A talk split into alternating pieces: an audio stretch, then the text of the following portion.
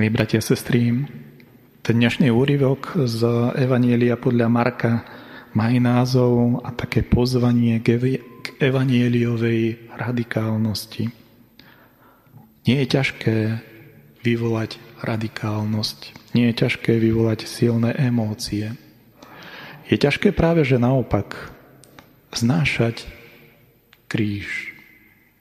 Je ťažké vedieť trpieť a vedieť sa niekedy obetovať.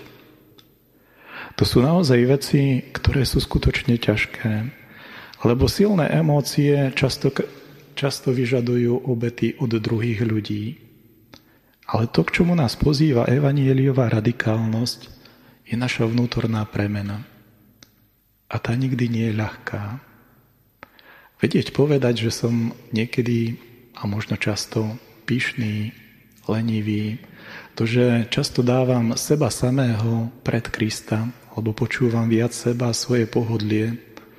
To, že je mi ťažké nájsť si čas na modlitbu a na Božiu blízkosť, to vôbec nie je ľahké.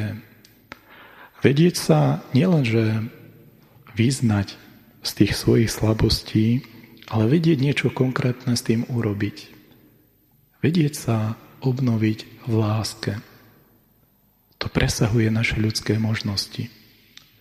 Obnoviť sa v láske vieme iba pri tom, ktorý skutočne miluje.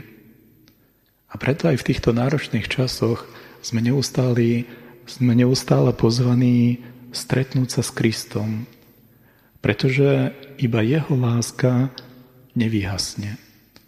Iba Jeho láska sa neunaví.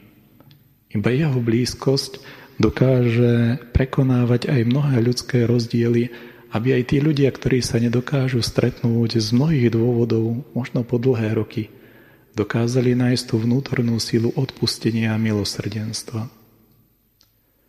Práve takto objavenie Krista ako toho, ktorý sa neunaví v láske a nás samých pozbudzuje, aby sme vstúpili do toho spoločenstva s ním, aby sme sa aj my vedeli vnútorne obnovovať nielen v duchu toho evaníliového radikalizmu, ale oveľa viacej v duchu toho, že tie mnohé zápasy, ktoré prechádzajú nami alebo aj okolo nás, predsa len nachádzajú ukotvenie pokoja v stretnutí s Bohom. Aby sme sa aj my takto stali nástrojmi šírenia pokoja, Božieho milosrdenstva a vzájomnej pomoci. Často na to netreba ani veľké veci. Stačí možno tá každodenná pozornosť a ochota ducha. A Boh si už nájde cestu, ako si túto ochotu ducha nás samých dokáže použiť na Božiu slávu a na vzájomné požehnanie. Amen.